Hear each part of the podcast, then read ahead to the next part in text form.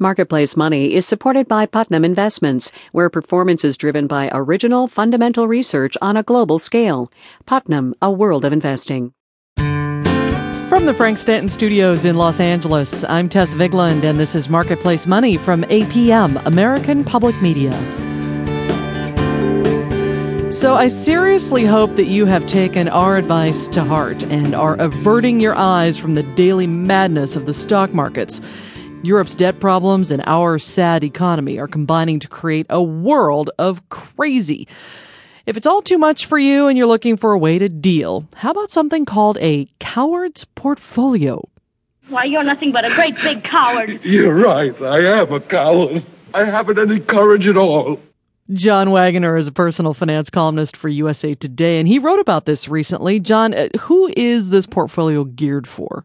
It's basically designed for uh, those who are terrified by the stock market, which I think right now is about everybody. What we did was we took 20% and put it in a money market fund, and we put 30% and put it in a bond fund, and the remaining 50% is in a stock fund. And not just any stock fund, but really one that's craven, really, as cowardly as possible. so we went for an equity income fund, which is, uh, you know, kind of the milk toast of the stock mutual fund world. So it, this really is all about simplicity. Oh, absolutely. It's about simplicity and it's about spreading your bets around. Hmm. Uh, this is a time when you really don't want your eggs in any one basket. And in fact, you want to be as diversified as, as humanly possible.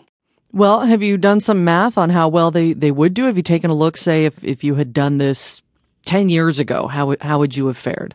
Well, you would have done fairly well, actually. Now, bear in mind that the S&P 500 is kind of like, you know, arm wrestling with a mouse at this point.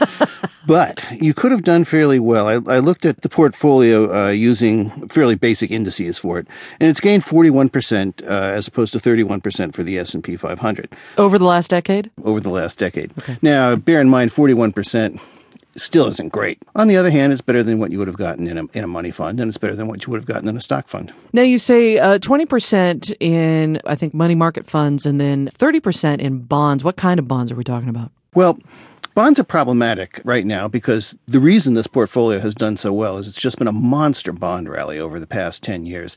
And you don't usually hear those two terms together. Right. But that's what's really kept the, the cowardly portfolio going. Now, you have a couple choices. So you're at the top of a bond market. And so you could just suck it up and just keep your position there because, after all, you have your bonds because they're there to protect you against stocks. You could buy individual bonds, like two year treasuries, and you're not going to earn anything. But as they roll over, they'll eventually yield more. And if you hold them to maturity, you won't lose any money. And for the other 50%, uh, you mentioned just a, a basic stock fund. What's the best way to go about picking one of those?